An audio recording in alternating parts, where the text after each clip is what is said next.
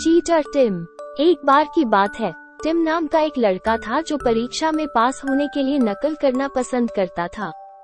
Tim ने सोचा कि नकल करना ही ठीक है क्योंकि वो अच्छे मार्क्स लाना चाहता था, पर वो इतने अच्छे मार्क्स अपने दम पर नहीं ला सकता है। एक दिन, टिम के शिक्षक ने उसे परीक्षा में नकल करते हुए पकड़ लिया। टिम को शर्मिंदगी और शर्म महसूस हुई कि वो पकड़ा गया था। उसके शिक्षक ने उसे ईमानदारी और सत्यनिष्ठा के महत्व के बारे में बताया और यह भी बताया कि कैसे धोखा देना गलत है और यदि चीटिंग करके पास हो भी गया तो कल जीवन के एग्ज़ाम में फेल ही होगा। टिम ने महसूस किया कि उसके शिक्षक सही कह रहे हैं और वो धोखा देकर कभी जीवन में सफल नहीं हो सकता। उसने महसूस किया कि धोखा देना न केवल गलत था बल्कि स्वयं के लिए भी हानिकारक था।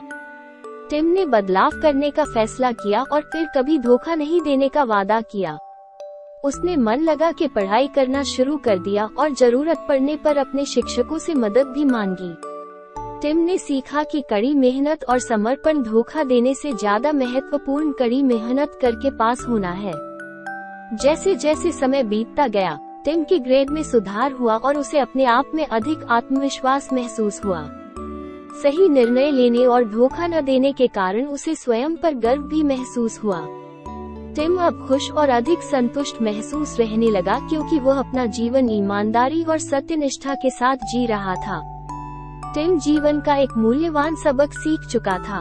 उसने महसूस किया कि झूठ बोलना और धोखा देना गलत और हानिकारक था, और यह भी कि ईमानदारी और सत्यनिष्ठा एक सच्चा जीवन जीने के लिए कितने महत्वपूर्ण मूल्य थे।